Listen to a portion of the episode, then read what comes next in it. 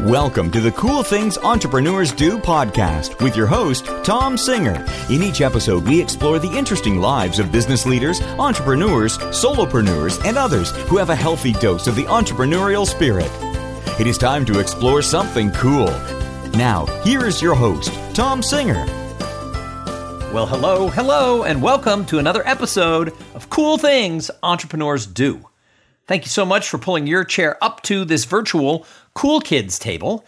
Uh, I started this show five and a half years ago with the intent that I would have access to some really smart people doing very cool things in the world of entrepreneurship. And that is exactly what has happened. And the best part, I've been able to share it all with you over now 512 episodes. And when we talk about the cool kids table, today we're really sitting with one of the cool kids. So when I got the background of today's guest, I thought, oh, so he's kind of a dumb shit. I mean, he just has, you know, a bachelor's degree from Stanford and an MBA from Harvard, which I know everybody listening is thinking, me too.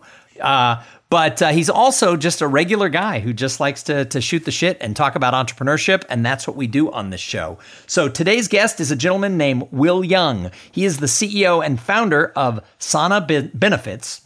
And uh, they have sort of an innovative way of helping small and medium sized business get lower cost healthcare insurance. Now, all of us who are entrepreneurs and working for ourselves, I can't go to a meeting where somebody doesn't complain about the two and maybe three thousand dollars a month they have to pay for coverage that covers nothing. And uh, I know I live in this this problem of everything just sucks when it comes to healthcare. So, in addition to talking about uh, uh, entrepreneurship and things we can learn along the way, I want to find out what those of us who work for ourselves should be and could be doing around our health insurance. So, Will Young, welcome to Cool Things Entrepreneurs Do.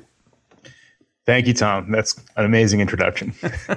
For some reason, people say that all the time. I don't know. I, you uh, know, uh, you're good at it. so, so you know, I mean, I'm, I'm a lot older than you are, but uh, but you went to Stanford and Harvard, which arguably two well-known schools that people have heard of. Uh, yeah, they, right. I, I, have a daughter who applied to the Ivy League and what they call the Ivy Plus. Uh, she just graduated recently from Carnegie Mellon, which arguably is the top school in the world, uh, according to people who according to people who went to Carnegie Mellon. But it's yeah, certainly up in cool place. it's it's up in that upper crust of, of places that you went. But here's the thing: you probably don't know about me, Will. I mm. went to school at the wow. number one at the number one party school in America in the mid 80s. Oh, and wow. it really wasn't even disputed in the 80s that San Diego State University was the number one party school in America. To get in, you needed a 2.0 in high school and you had to be able to fog a mirror. uh, Man, I, in San Diego, what a great place to spend a spend a few years. People always ask me, "How did you leave San Diego?" And I'm yeah. like, "Well, it was my college town. I had to get out and start a life, or I would have been the guy showing up at the frat house. You know, yeah. like at 28 like, years old. It's like I didn't want to be that guy."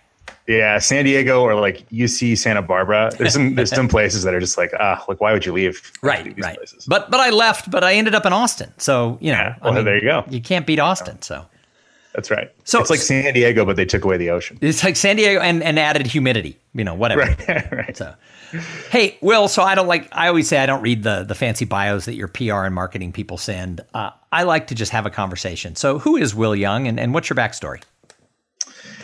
Yeah. So without the the fancy PR stuff, um, so I uh, um, I grew up in Arizona uh, with a family of entrepreneurs uh, you know, my dad had his own business. My mom had her own business. Uh, I had aunts and uncles and cousins who, uh, you know, ran their own businesses. So I've always, always admired entrepreneurs and uh, uh, went to Stanford undergrad, which is sort of where they take that initial idea of entrepreneurship and they just, they accelerate it. You're surrounded by people that are like my, my freshman roommate dropped out of Stanford to start a tech business that he was the the engineer and founder of, and so I was surrounded by that. And I sort of took a meandering path, uh, but arrived back where uh, I think I knew I always always wanted to be, which was starting my own business and then and using tech to to uh, uh enable that business. So uh, spent time in LA in entertainment, worked at Google for a couple years, then went to get my MBA, and then joined this really cool startup called JustWorks. Uh, and what I love about JustWorks was they focused on something really unsexy but really important, which was payroll and benefits. And I learned to really appreciate how these businesses that on the surface are not that cool, right? It's not Snapchat, it's not Instagram, it's not Facebook, uh, but they they deliver this thing that's so important for people, and and I loved it, and they built an amazing business that's still a great business.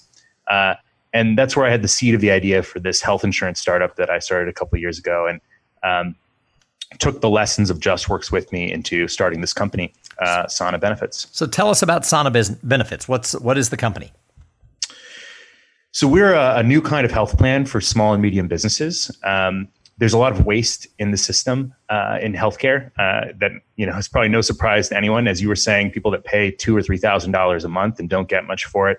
Uh, there's a sense that something's wrong, and what we've done is we've we dived into the system and found ways of of creating efficiencies, and then we've turned those into really high quality benefits that are really low cost.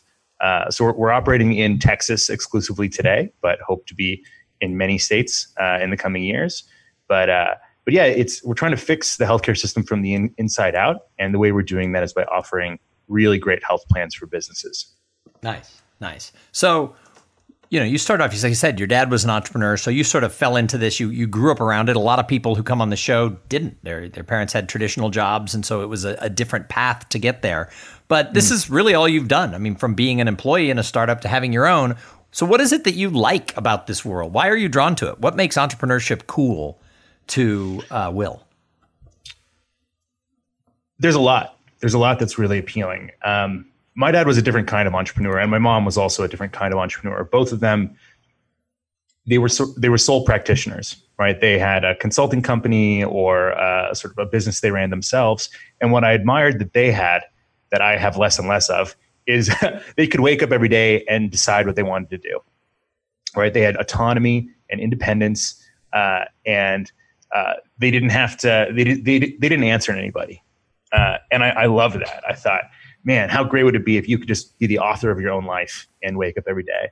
And when we started Sana, Nathan, my co-founder, and I, when we started Sana uh, two and a half years ago, it was that way. You would wake up every day, and uh, if you wanted to do nothing for the first six hours, that was fine. If you wanted to uh, dive really deeply into some obscure topic in health insurance, like pharmacy rebates or network structure, you could like just you could conduct your own independent research, and and I loved it. Um, these days, now that we're starting to turn the corner and get a, a, little bit more success and customers, all of a sudden you have these constituencies that you need to uh, to to work with, and it's a different kind of excitement where we're actually building something. And so I wake up every day excited to fulfill the vision that we've laid out, uh, but I've I've lost that autonomy to a large degree, which I, I mourn sometimes, but. Uh, um, but there's other amazing things going on. Like uh, we're realizing what we set out to do. Well, and you're working in a business that is in need of solutions. If ever there was an industry in need of solutions, it's everything that touches healthcare. So you're obviously you're obviously in a good space. Is that inspiring? Uh, absolutely. Yeah. It's it's daunting. um, go go uh, fi- well, we'll go fix. Will you fix this, please? Yeah, uh, you know, I was watching the uh, the Democratic debates recently, and uh, um, you know, what what's clear is that people know something's broken. They know something's deeply wrong, and they don't really know how to fix it. And so they're throwing out all these ideas, um, but the ideas themselves are sort of at the surface layer. When you dig deeper, the problems are actually much much more complicated and trickier to solve than the sort of what you get at a debate level. And uh, and what's exciting is that we're working at that level. We're going deeper. We're actually trying to fix the things that are underneath everything, um, and and that's exciting. It's uh, it's challenging. It's fun, but it's like you can see the the road ahead is is very long, and the work to do is is massive, and uh, and it's great. Like I, I can see myself dedicating my life to to working on this kind of problem, uh, and that's fulfilling. But it's also a long road ahead. It's like it's like the first few steps of a marathon. You're like, man, this marathon's going to be great, but then it's also a marathon. Have you run a marathon? Uh, no, I've I've done a half marathon. I've done some long bike rides, so I've, never uh, I've never done a full. I've done a half marathon, and after you, as you know, because you've run one, after you run a half marathon, all your friends who are runners come up to you and they say, "Now that you've run a half, you're gonna want you're gonna want to run a whole." They're yeah. they're lying. There, yeah, I do not want to run a whole. I have no desire to do that. I, am not a runner. I'm, I'm uh, running is a, a, necessary evil to stay in shape. Uh, I, am still in search of the thing that's going to be my my silver bullet to keep fit. I never ran a mile in my life till I was 50. And, oh uh, and and I started training for a half marathon in the last three years. Now I run about ten or twelve miles a week, but uh, wow, I, I never had run ever. But it was it was me versus thirty pounds, and uh, because of the running, I've won. Yep, the running is a key key thing there for sure. So, what advice do you have for people who are listening who think, "Yep, I want to do this entrepreneur thing"? What, what would you tell them? Um, I think once they become an entrepreneur, running's a good a good a good tip. Actually, staying in really, really good shape. But when you're when you're thinking about being an entrepreneur, um, I I would say that most people are not entrepreneurs, um, and by that I mean like there's nothing that special about being an entrepreneur. Um, it's just very hard. Uh, I'm sure you know you've built your your podcasting business and uh, your consulting business, and uh, there you have to really want to do it in order to get through. It is much easier to just get a job. And I think most people want to live their lives and work is work and they've got their lives and like that's very healthy. You have to be you have to have something underneath that really pushes you through the the hard times. And so if you're if you're thinking about being an entrepreneur, I'd say first is like really reflect. Don't don't make a decision lightly to do it. I've known that I, have thought I've, I wanted to be an entrepreneur from the time I was young, but I didn't even really know until I tried it. So once you think you have conviction, the only way to know is to really get out there and try it. And the good news is, if you hate it, the consequences are not that great from from failure. So you can just go back and get get a job afterwards, and it's it's it's not the end of the world. So um, I would say really think deeply about how much you want it, and then when you decide to take the leap, uh, you'll learn quickly whether whether you're right. well, and and and and if you like it, God save you because it's what you're going all you're going to want to do. I've been working for myself for 10 and a half years and while I everybody always says who's done this, they say, "Oh, I think I'm unemployable now." I actually have the opposite outlook. I think I would be mm. the hmm. best employee ever. If you hired mm. me to come work at Sana, I would probably hug you every day before I left because someone else would have to deal with all the BS, and I could just do, I could just focus on my task instead of everything yeah. else. I'd be the best employee ever. What a luxury! Yeah, exactly. How great would that be? However, you know, I I also set out, you know, 15 years ago, and when I was in sales and marketing, I, I would go to conferences and I would see these people who were professional speakers, and I would literally watch them and think they have a better job than I do. So it's what I wanted to do. It took me four or five years to figure it out. It's all I've done now for 11 years, and when I have the opportunity to go in and work with a company it for me it's huge because I like yeah. it and I know I make a difference in getting people to really take action. So for me it's it's become part of who I am. So I always tell people the same thing if if you go down this path and you like it, God save you. Yeah. That's right. Um, I, I am probably in the category of of now unemployable. Um, just the idea of not being able to set the direction and and build something that I feel a, a lot of ownership over It'd be very hard. um, it's probably what my my boss at JustWorks. So the CEO of JustWorks is a is a mentor and an investor in what we're doing, and uh, uh, he uh, he he was the perfect boss. He gave me a ton of autonomy. He taught me so much stuff, um, and and I left that job because I think it just it was like I couldn't work for anyone anymore. You know, it just yeah. Well, I, I the, one of the best jobs I ever had is I was the marketing director for a law firm and I was with these lawyers for five years at two different firms. And my joke is is that the the partners that I worked for gave me a lot of rope, and their only instruction was don't hang yourself. And mm. you know, so I liked having that autonomy. I ran the entire marketing department as if it was my own business. And actually, on the anniversary every year, I would go meet with all the partners individually and say, if I was a contractor, I mean, I, I, was an employee, but if I was a contractor, would you rehire me for a year? And I remember like the third time, one of the partners looked at me and he goes, You would never ask a question you didn't know the answer to. He goes, You know, he goes, You know, we don't want you to go anywhere. And he goes, "You just asked that question so you can feel good." And I'm like, "Well, maybe maybe that's true, but it was it was really I wanted to just have you know that justification that if I if I was a vendor, would they keep bringing me back? So that was, you know, now I am a vendor and people keep bringing me back, so that's good. Um, I have a new question on the show that I ask people, okay. and that is how how important do you think it is for an entrepreneur to both trust in themselves and then also to like themselves? Huh. Um, Well, I think trusting in yourself is less of a problem because if you have gotten to the point where uh, you've left some other job to pursue your own vision, you probably already have a uh, a crazy degree of like a certain kind of confidence. You've got a certain kind of overconfidence. Like you believe that your vision of the world is better in some distinct way than everyone else's vision of the world. And you have to have like I certainly have have this trace underneath it all where I'm like I see something other people don't. Uh, I'm going to make uh, an impact on the world no one else can. And so there there is that undercurrent. Um, I think something else you see with founders, and this gets back to sort of liking yourself, is I mean, mental health is obviously a problem that you hear people talk about a lot. And uh, it is very hard because you might have that core belief, but you enter a world where no one else does. Um, even with, you know, I've got a lot of great credentials. That doesn't mean investors said yes in the early days. It doesn't mean that early employees understood what we were doing. It doesn't mean customers were going to buy my product.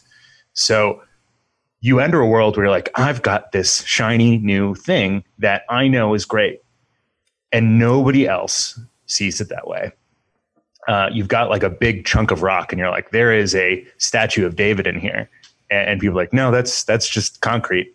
Uh, and uh, and you're fighting that every day. And so you I don't know if it's about liking yourself, but it it, it wears you down, uh, and you have to have tremendous resilience. Like that, the resilience of your self confidence definitely gets tested, uh, and it helps if you like your co-founder. My co-founder and Nathan, we get along great, and I think we see the world very similarly. And uh, as a first-time entrepreneur, having him there alongside me was uh, really important for that reason. Uh, it helped me not like dip too deep when things were going not as great. Um, and yeah, I think you have to you have to you have to believe uh, liking yourself. Like I, I, think some people might. You I could see. Uh, I never I never got so dark or so depressed about where we were. Although there were definitely times, uh, and there probably will be times in the future where we're threatened and uh, and it's not going that great. Um, but I could see if if I hadn't had such a good support network that um, it would have been easy to get real dark real fast, and uh, I'm sure people struggle with that. Yeah, and I mean, I I've sort of discovered that sometimes I would listen to what other people had to say and let it sink in a little bit too much, and maybe that caused me not to really like myself enough. And I don't think I don't think we if we don't think about it, uh, sometimes we don't even notice it. You can carry it around for years, and it's it's not just self doubt, but it's like you know you question, you know, am I good? am I worthy? You know, and uh, so I've found this to be an interesting question. I've started asking it when I'm actually sitting having a beer with people, uh, and I've just in the last couple of episodes started bringing it into the show, and it's interesting to see the answers from people. So thank you for being candid on that. Yeah, it's a real thing. I think, especially for people that are considering entrepreneurship, uh, or you know, making that leap. It's it's it's one of the harder things. I actually think it's the hardest thing is just keeping stable, like not getting overexcited, uh, and then not getting over depressed at the highs and lows. Like just maintaining an even keel. I think that's probably the biggest uh, the biggest change between me now and when when we started the company is I'm unfazed in any part of the cycle, and and that's I think an adaptation. That's a, a sort of emotional self protection. So when I go into companies and I work with them, I talk about this gap that exists for individuals and for teams between potential and performance because we get excited about potential, but the truth is potential doesn't equal results. It really doesn't mean anything if we don't do something with it.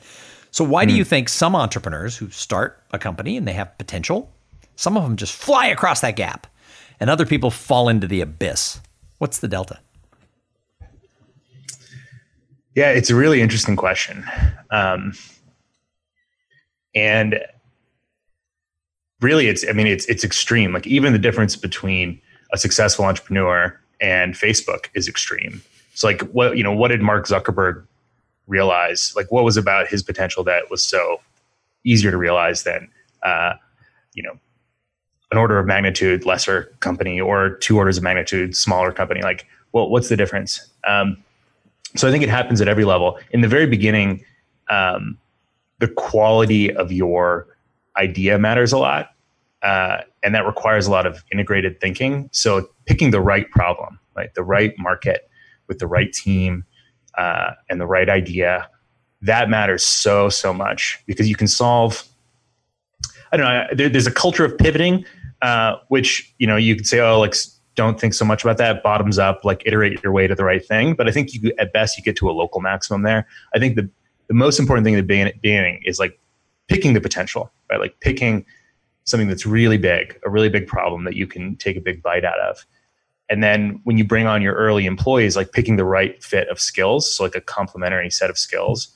Um, as someone who went and got an MBA, you see a lot of startups that are like four MBAs get together and start a company. And uh, it's sort of obvious that it's a recipe for failure because you've got like four co-CEOs and that's not going to work. And like they could all be individually high potential people, but their collective potential is is much less because they don't have this complementary skill set. And so uh, working at JustWorks and finding Nathan, who's this amazing software engineer and thinks about the world a little bit differently than I do, um, finding someone complementary. So getting the the idea and the team, and then once you have the right people going against the right problem, I think it's about building a culture of uh, giving them giving people the autonomy and resources they need to just do what they do really well and uh, and, and, getting out of their way. Once once you get above like a handful of people though realizing potential there's a lot of like organizational design principles and communication principles that come into play uh, that are more complicated. And we're we're 40 people now uh, so we're, we're sort of just crossing the threshold where like how do you set goals? How do you get you know how do you take the asks from the sales team and filter that into uh, something the product team uh, can prioritize and use? How do you apply resources against these different projects? And and like what frames are important? Like is capital efficiency the most important thing? Is like new product development the most important thing? Is customer satisfaction the most important thing? And so you have these this integrated thinking challenge that once you're actually building the company um, I think that is actually the real. That, that's why I think Facebook was able to realize so much potential. Yes, they've got like network effects and things working in their favor, but companies like that that achieve really outsized success invest in really smart organizational principles and culture, uh, and uh, and that that's uh, that's a dark art that uh, we're we're just starting to practice. So, Will, I could talk to you all day long, keep asking you questions, and I'm going yeah. to. I'm going to. We've got more questions, but first, first, I have to thank the sponsor of this episode. So, this episode, like all of them, is brought to you by Podfly Productions. Podfly takes the time and the headache out of starting your own podcast. They set you up with the right equipment, training, and guidance to ensure that you sound amazing. Podfly does all the heavy lifting and the technical work so that you can focus on creating great content, growing your audience, and interviewing really cool people like Will Young. Hey, if you want to start a podcast, and I know that some of you do, jump over to podfly.net slash cool things and check out the offer that they have for the listeners of this show. So, Will, I call this show Cool Things Entrepreneurs Do. What is the coolest thing you're doing in business right now? We do a lot of cool things. Um, I'd say the the thing that matters most in the world that is super cool is we are offering health insurance plans that cost 30% less.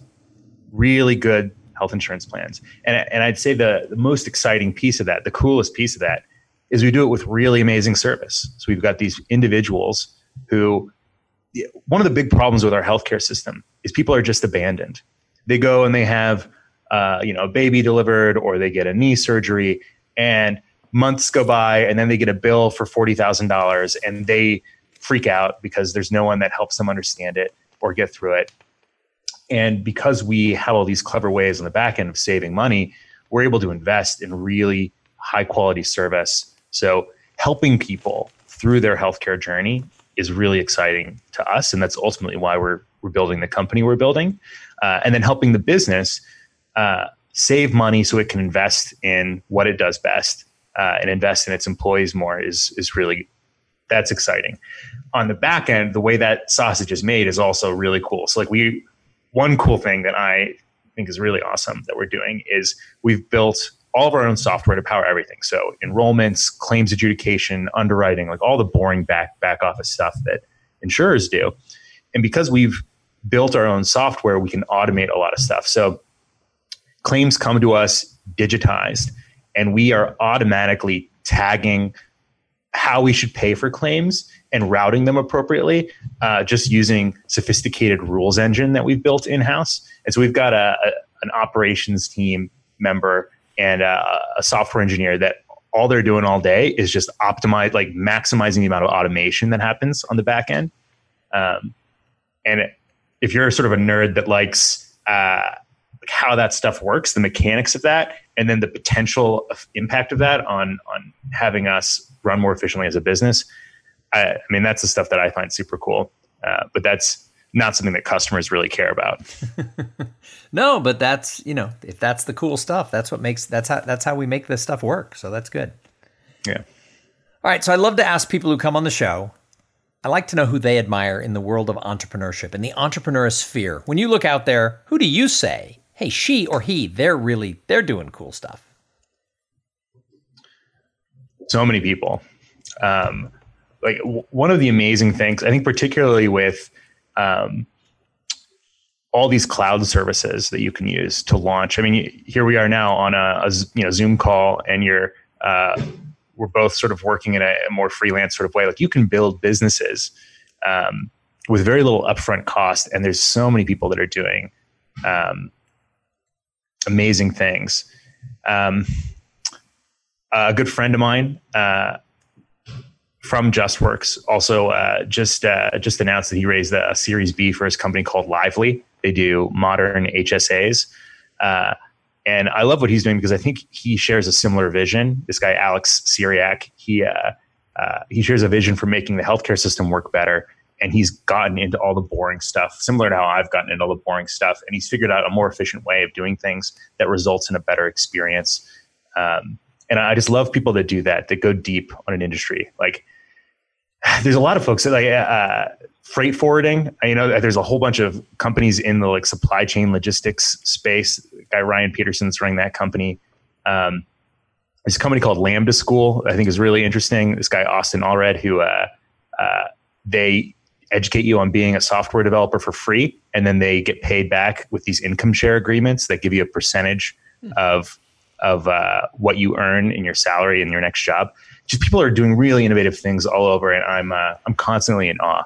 Hmm, that's yeah. No, I I think there are so many people. I mean, my my list because I get to talk to, you know.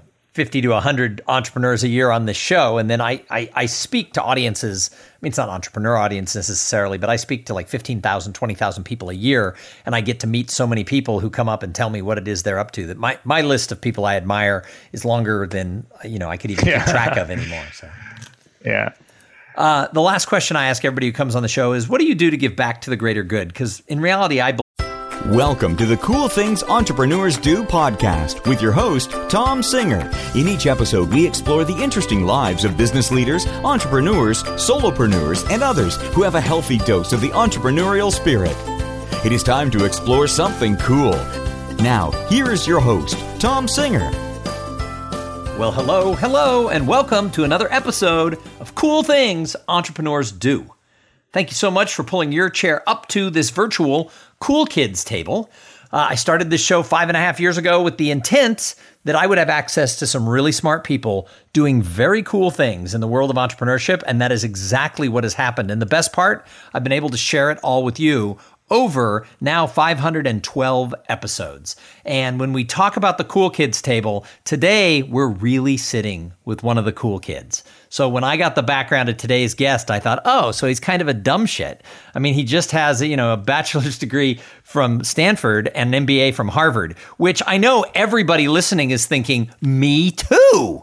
Uh, but uh, he's also just a regular guy who just likes to, to shoot the shit and talk about entrepreneurship. And that's what we do on this show. So today's guest is a gentleman named Will Young. He is the CEO and founder of Sana Benefits. And uh, they have sort of an innov- innovative way of helping small and medium sized business get lower cost healthcare insurance. Now, all of us who are entrepreneurs and working for ourselves, I can't go to a meeting where somebody doesn't complain about the two and maybe three thousand dollars a month they have to pay for coverage that covers nothing. And uh, I know I live in this this problem of everything just sucks when it comes to healthcare. So, in addition in, to talking about uh, uh, entrepreneurship and things we can learn along the way, I want to find out what those of us who work for ourselves should be and could be doing around our health insurance. So, Will Young, welcome to Cool Things Entrepreneurs Do. Thank you, Tom. That's an amazing introduction.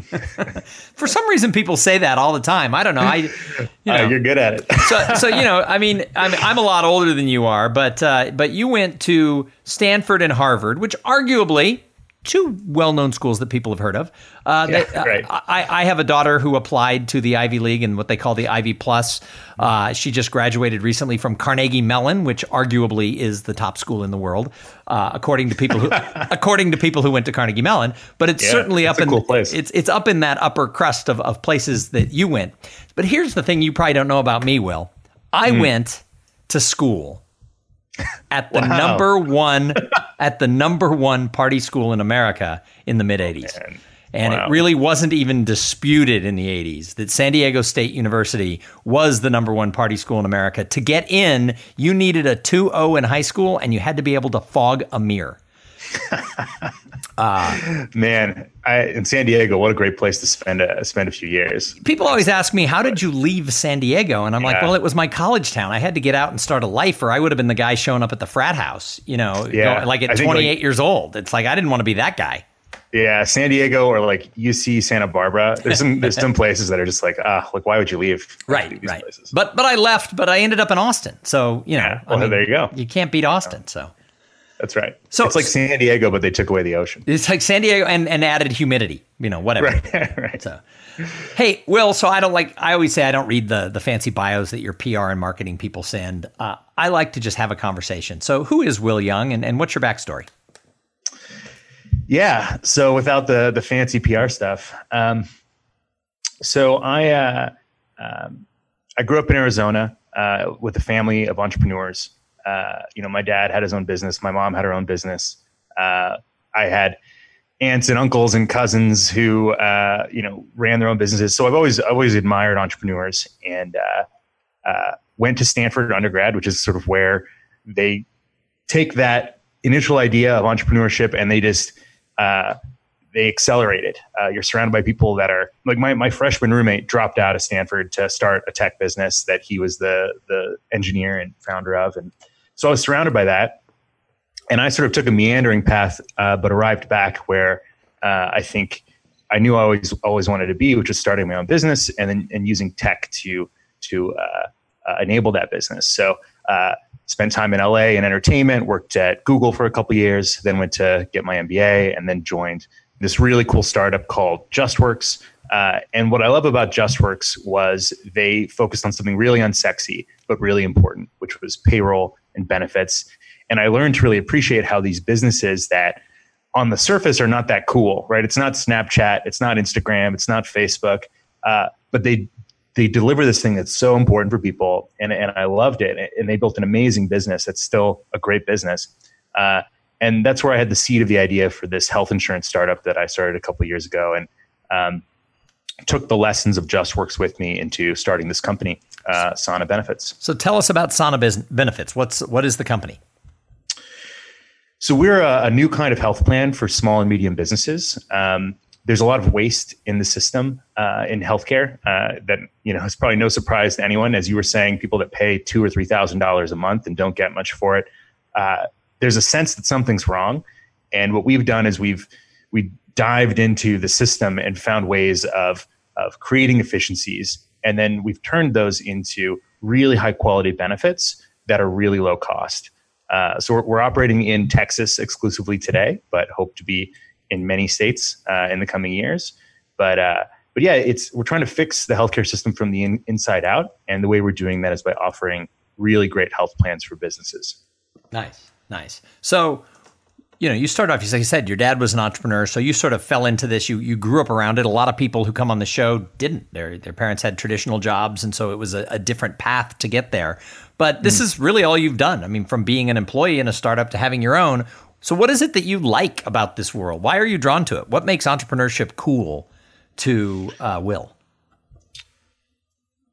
There's a lot. There's a lot that's really appealing. Um, my dad was a different kind of entrepreneur, and my mom was also a different kind of entrepreneur. Both of them, they were so, they were sole practitioners, right? They had a consulting company or uh, sort of a business they ran themselves. And what I admired that they had, that I have less and less of, is they could wake up every day and decide what they wanted to do. Right? They had autonomy and independence, uh, and uh, they didn't have to. They, they, they didn't answer to anybody, uh, and I, I loved that. I thought man, how great would it be if you could just be the author of your own life and wake up every day? And when we started Sana, Nathan, my co-founder, and I, when we started Sana uh, two and a half years ago, it was that way. You would wake up every day, and uh, if you wanted to do nothing for the first six hours, that was fine. If you wanted to uh, dive really deeply into some obscure topic in health insurance, like pharmacy rebates or network structure, you could like just you could conduct your own independent research, and and I loved it. Um, these days, now that we're starting to turn the corner and get a, a, little bit more success and customers, all of a sudden you have these constituencies that you need to uh, to to work with, and it's a different kind of excitement where we're actually building something. And so I wake up every day excited to fulfill the vision that we've laid out, uh, but. I've, I've lost that autonomy to a large degree, which I, I mourn sometimes. But uh, um, but there's other amazing things going on. Like we're realizing what we set out to do. Well, and you're working in a business that is in need of solutions. If ever there was an industry in need of solutions, it's everything that touches healthcare. So you're obviously you're obviously in a good space. Is that inspiring? Uh, absolutely. Yeah. It's it's daunting. um, go go uh, well, we'll go fix. Will you fix this, please? Yeah, uh, you know, I was watching the uh, the Democratic debates recently, and uh, um, you know, well, what's clear is that people know something's broken. They know something's deeply wrong, and they don't really know how to fix it. And so they're throwing out all these ideas, um, but the ideas themselves are sort of at the surface layer. When you dig deeper, the problems are actually much much more complicated and trickier to solve than the sort of what you get at a debate level. And uh, and what's exciting is that we're working at that level. We're going deeper. We're actually trying to fix the things that are underneath everything, um, and and that's exciting. It's uh, it's challenging. It's fun, but it's like you can see the the road ahead is is very long, and the work to do is is massive, and uh, and it's great. Like I, I can see myself dedicating my life to to working on this kind of problem, uh, and that's fulfilling. But it's also a long road ahead. It's like it's like the first few steps of a marathon. You're like, man, this marathon's going to be great, but then it's also a marathon. Have you run a marathon? Uh, no, I've I've done a half marathon. I've done some long bike rides, so I've, I've, never uh, I've never done a full. I've done a half marathon, and after you, as you know, because you've run one, after you run a half marathon, all your friends who are runners come up to you and they say, "Now that you've run a half, you're gonna want you're gonna want to run a whole." They're yeah. they're lying there, yeah, I do not want to run a hole. I have no desire to do that. I, am not a runner. I'm, I'm uh, running is a, a, necessary evil to stay in shape. Uh, I, am still in search of the thing that's going to be my my silver bullet to keep fit. I never ran a mile in my life till I was 50. And, oh uh, and and I started training for a half marathon in the last three years. Now I run about ten or twelve miles a week. But uh, wow, I, I never had run ever. But it was it was me versus thirty pounds, and uh, because of the running, I've won. Yep, the running is a key key thing there for sure. So, what advice do you have for people who are listening who think, "Yep, I want to do this entrepreneur thing"? What, what would you tell them? Um, I think once they become an entrepreneur, running's a good a good a good tip. Actually, staying in really, really good shape. But when you're when you're thinking about being an entrepreneur, um, I I would say that most people are not entrepreneurs, um, and by that I mean like there's nothing that special about being an entrepreneur. Um, it's just very hard. Uh, I'm sure you know you've built your your podcasting business and uh, your consulting business, and uh, there you have to really want to do it in order to get through. It is much easier to just get a job, and I think most people want to live their lives and work is work and they've got their lives and like that's very healthy. You have to be you have to have something underneath that really pushes you through the the hard times. And so if you're if you're thinking about being an entrepreneur, I'd say first is like really reflect. Don't don't make a decision lightly to do it. I've known that I, I've thought I've, I wanted to be an entrepreneur from the time I was young, but I didn't even really know until I tried it. So once you think you have conviction, the only way to know is to really get out there and try it. And the good news is, if you hate it, the consequences are not that great from from failure. So you can just go back and get get a job afterwards, and it's it's it's not the end of the world. So um, I would say really think deeply about how much you want it, and then when you decide to take the leap, uh, you'll learn quickly whether whether you're right.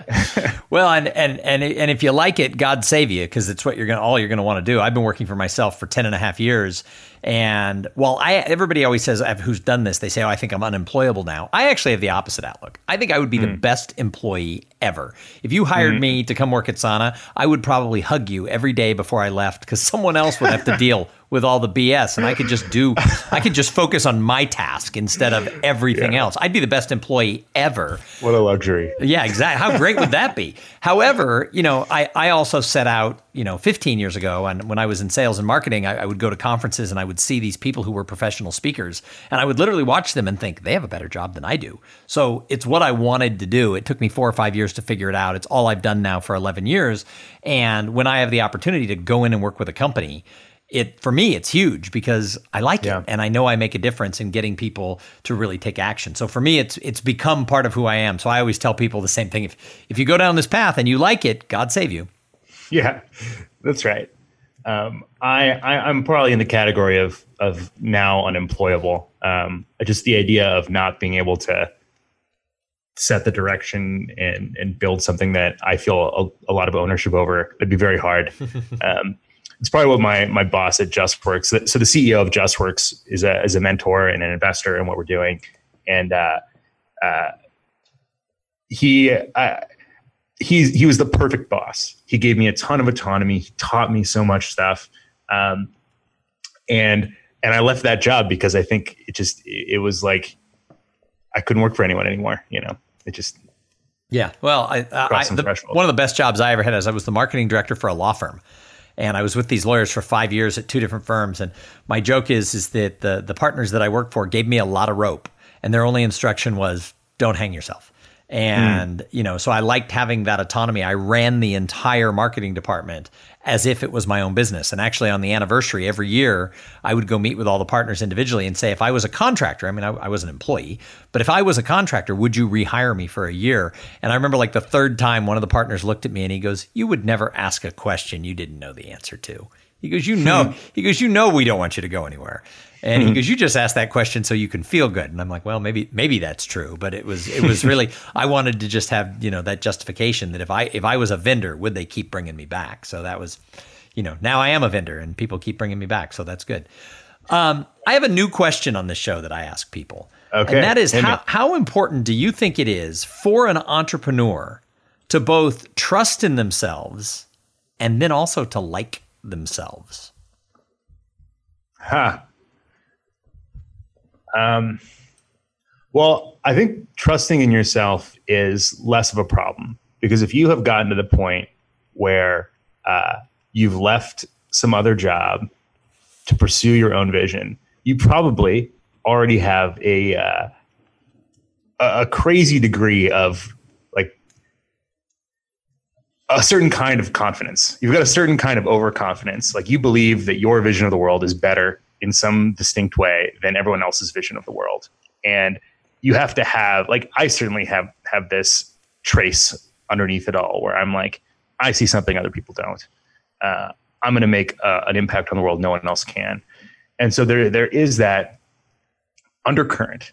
Um, I think something else you see with founders, and this gets back to sort of liking yourself, is I mean mental health is obviously a, problem that you hear people talk about a lot, and uh, it is very hard because you might have that core belief, but you enter a world where no one else does.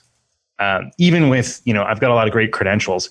That doesn't mean investors said yes in the early days. It doesn't mean that early employees understood what we were doing. It doesn't mean customers were going to buy my product.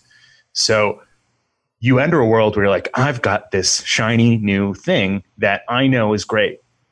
And nobody else sees it that way.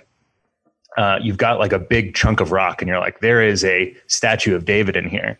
And, and people are like, no, that's that's just concrete. Uh, and uh, and you're fighting that every day. And so you, I don't know if it's about liking yourself, but it it, it wears you down, uh, and you have to have tremendous resilience. Like that, the resilience of your self confidence definitely gets tested, uh, and it helps if you like your co-founder. My co-founder and Nathan, we get along great, and I think we see the world very similarly. And uh, as a first-time entrepreneur, having him there alongside me was uh, really important for that reason. Uh, it helped me not like dip too deep when things were going not as great. Um, and yeah, I think you have to you have to you have to believe. Uh, liking yourself, like I, I, think some people might. You, I could see. Uh, I never, I never got so dark or so depressed about where we were. Although there were definitely times, uh, and there probably will be times in the future where we're threatened and uh, and it's not going that great. Um, but I could see if if I hadn't had such a good support network that um, it would have been easy to get real dark real fast, and uh, I'm sure people struggle with that. Yeah, and I mean, I I've sort of discovered that sometimes I would listen to what other people had to say and let it sink in a little bit too much, and maybe that caused me not to really like myself enough. And I don't think I don't think we if we don't think about it, uh, sometimes we don't even notice it. You can carry it around for years, and it's it's not just self doubt, but it's like you know you question, you know, am I good? am I worthy? You know, and uh, so I've found this to be an interesting question. I've started asking it when I'm actually sitting having a beer with people, uh, and I've just in the last couple of episodes started bringing it into the show, and it's interesting to see the answers from people. So thank you for being candid on that. Yeah, it's a real thing. I think, especially for people that are considering entrepreneurship, uh, or you know, making that leap. It's it's it's one of the harder things. I actually think it's the hardest thing is just keeping stable, like not getting overexcited, uh, and then not getting over depressed at the highs and lows. Like just maintaining an even keel. I think that's probably the biggest uh, the biggest change between me now and when when we started the company is I'm unfazed in any part of the cycle, and and that's I think an adaptation. That's a, a sort of emotional self protection. So when I go into companies and I work with them, I talk about this gap that exists for individuals and for teams between potential and performance because we get excited about potential, but the truth is potential doesn't equal results. It really doesn't mean anything if we don't do something with it. So why mm. do you hmm. think some entrepreneurs who start a company and they have potential, some of them just fly across that gap and other people fall into the abyss? What's the delta? Yeah, it's a really interesting question. Um, and really it's i mean it's it's extreme. Like even the difference between a successful entrepreneur and facebook is extreme. So like what you know what did mark zuckerberg realize? Like what was about his potential that was so easier to realize than uh, you know an order of magnitude lesser company or two orders of magnitude smaller company? Like well what's the difference? Um, so i think it happens at every level. In the very beginning um, the quality of your idea matters a lot. Uh, and that requires a lot of integrated thinking. So picking the right problem, right, the right market with the right team uh, and the right idea, that matters so so much because you can solve. I don't know. There, there's a culture of pivoting, uh, which you know you could say, oh, like don't think so much about that. Bottoms up, like iterate your way to the right thing. But I think you at best you get to a local maximum there. I think the the most important thing at the beginning is like picking the potential, right? Like picking something that's really big, a really big problem that you can take a big bite out of. And then when you bring on your early employees, like picking the right fit of skills, so like a complementary set of skills. Um, as someone who went and got an MBA, you see a lot of startups that are like four MBAs get together and start a company. And uh, it's sort of obvious that it's a recipe for failure because you've got like four co-CEOs and that's not going to work. And like they could all be individually high potential people, but their collective potential is is much less because they don't have this complementary skill set. And so uh, working at JustWorks and finding Nathan, who's this amazing software engineer and thinks about the world a little bit differently than I do, um, finding someone complementary. So getting the the idea and the team And then once you have the right people going against the right problem, I think it's about building a culture of uh, giving them, giving people the autonomy and resources they need to just do what they do really well, and uh, and, and, getting out of their way. once once you get above like a handful of people, though, realizing potential. There's a lot of like organizational design principles and communication principles that come into play uh, that are more complicated and we're we're 40 people now uh, so we're, we're sort of just crossing the threshold where like how do you set goals? How do you get you know how do you take the asks from the sales team and filter that into uh, something the product team uh, can prioritize? And use how do you apply resources against these different projects? And and like what frames are important? Like is capital efficiency the most important thing? Is like new product development the most important thing? Is customer satisfaction the most important thing? Is you have these this integrated thinking challenge that once you're actually building the company um, i think that is actually the real that, that's why i think facebook was able to realize so much potential yes they've got like network effects and things working in their favor but companies like that that achieve really outsized success invest in really smart organizational principles and culture, uh, and uh, and that that's uh, that's a dark art that uh, we're we're just starting to practice. So, Will, I could talk to you all day long, keep asking you questions, and I'm going yeah. to. I'm going to. We've got more questions, but first, first, I have to thank the sponsor of this episode. So, Great. this episode, like all of them, is brought to you by Podfly Productions. Podfly takes the time and the headache out of starting your own podcast. They set you up with the right equipment, training, and guidance to ensure that you sound amazing. Podfly does all the heavy lifting and the technical work so that you can focus on creating great content, growing your audience, and interviewing really cool people like Will Young. Hey, if you want to start a podcast, and I know that some of you do, jump over to podfly.net slash cool things and check out the offer that they have for the listeners of this show. So, Will, I call this show Cool Things Entrepreneurs Do. What is the coolest thing you're doing in business right now? We do a lot of cool things. Um, I'd say the the thing that matters most in the world that is super cool is we are offering health insurance plans that cost 30% less really good health insurance plans. And, and I'd say the, the most exciting piece of that, the coolest piece of that, is we do it with really amazing service. So we've got these individuals who, one of the big problems with our healthcare system is people are just abandoned. They go and they have, uh, you know, a baby delivered, or they get a knee surgery, and months go by, and then they get a bill for forty thousand dollars, and they freak out because there's no one that helps them understand it or get through it. And because we have all these clever ways on the back end of saving money, we're able to invest in really high quality service. So helping people through their healthcare journey is really exciting to us. And that's ultimately why we're, we're building the company we're building. Uh, and then helping the business uh, save money so it can invest in what it does best uh, and invest in its employees more is, is really that's exciting. On the back end, the way that sausage is made is also really cool. So like we one cool thing that I think is really awesome that we're doing is we've built all of our own software to power everything. So enrollments, claims adjudication, underwriting, like all the boring back back office stuff that insurers do. And because we've built our own software, we can automate a lot of stuff. So claims come to us digitized, and we are automatically tagging how we should pay for claims and routing them appropriately, uh, just using sophisticated rules engine that we've built in house. And so we've got a, a an operations team member and a, a software engineer that all they're doing all day is just optimize, like maximizing the amount of automation that happens on the back end. Um, and if you're sort of a nerd that likes uh, how that stuff works, the mechanics of that, and then the potential of impact of that on on having us run more efficiently as a business, I, I mean, that's the stuff that I find super cool. Uh, but that's not something that customers really care about. no, but that's you know, if that's the cool stuff, that's what makes that's how that's how we make this stuff work. So that's good. Yeah. All right. So I love to ask people who come on the show. I like to know who they admire in the world of entrepreneurship in the entrepreneur sphere. When you look out there, who do you say hey, she or he, they're really they're doing cool stuff? So many people.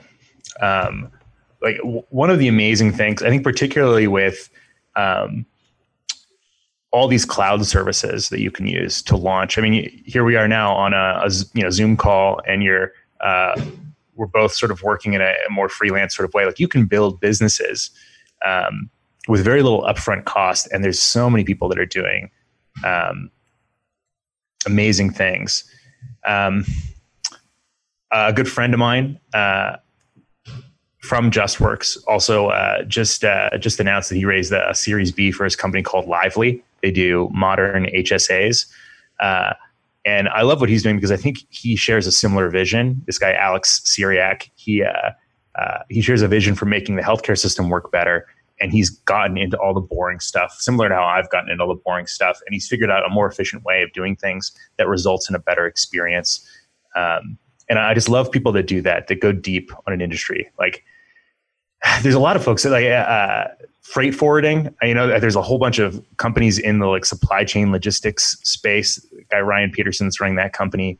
Um, there's a company called Lambda School. I think is really interesting. This guy Austin Allred, who uh, uh, they educate you on being a software developer for free, and then they get paid back with these income share agreements that give you a percentage mm-hmm. of of uh, what you earn in your salary in your next job.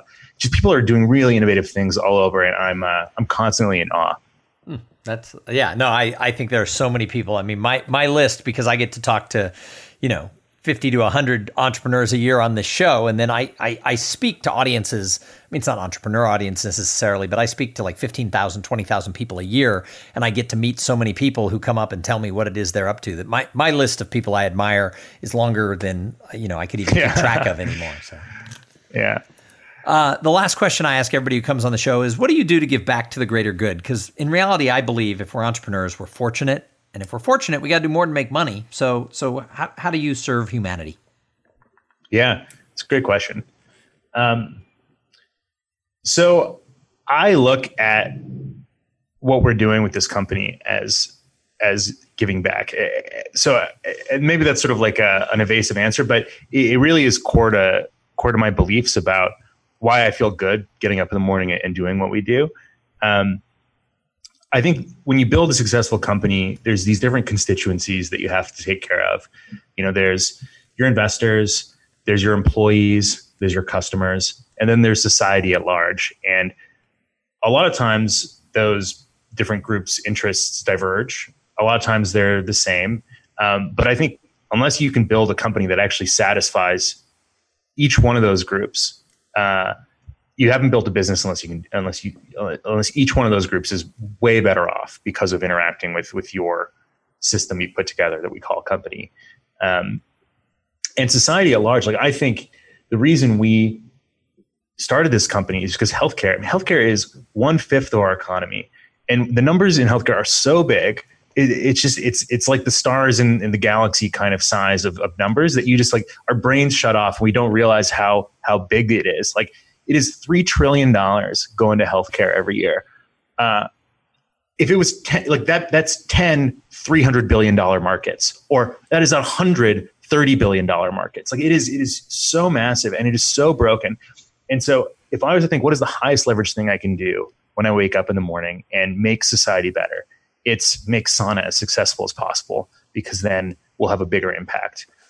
Of course, helping the community, like we we do some team building events where we go and we worked at a food bank uh, a couple weeks back when we had our all team on site. I think being conscientious about our community uh, and giving back in, in those ways is important too. But um, you know, when I think about impact, I think about how do you do it at scale in a way that actually changes society. And uh, the way to do that is to build a sustainable, high impact business. Awesome. Hey, Will, thank you so much for being a guest here on Cool Things Entrepreneurs Do. Any last words of wisdom? No, Tom, this is great. Uh, I really appreciate the time. Uh, and uh, yeah, I look forward to continuing the conversation as, as we uh, continue to grow. So if somebody's listening to this and they think I must know more about Will Young, okay, right. or or they're like, wait a minute, I live in Texas and Sana benefits might yeah, be what okay. I'm looking for. How do they find you? Yeah, so uh, any entrepreneur out there that's got a business and wants to save money on their expensive health insurance or offer their employees better health insurance, look us up at uh, www.sanabenefits.com. That's S A N A benefits.com. Uh, and uh, we'll help you out. Awesome. Well, again, thank you so much for being a guest on the show. And thank you to everybody who tuned in and listened. I say it every episode. If it wasn't for the audience, why would we do this? I mean, I started this show for myself. I wanted access to cool people like Will, but I've been able to bring thousands of people per episode along for the ride, and uh, that has been a lot of fun for me.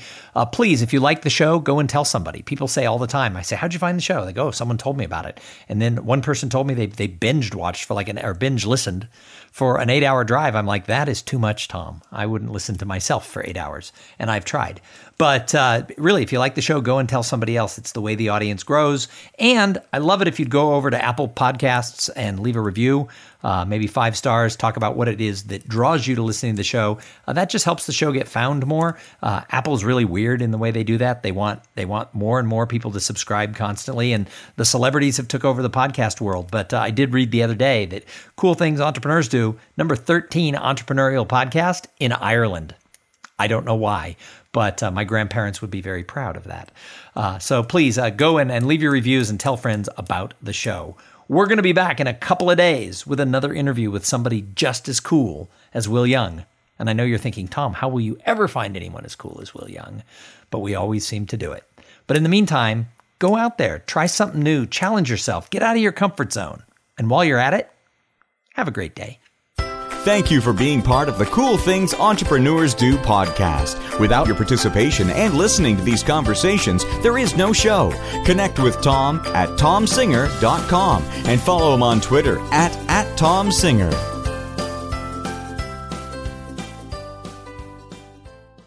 This podcast is a part of the C Suite Radio Network. For more top business podcasts, visit c-suiteradio.com.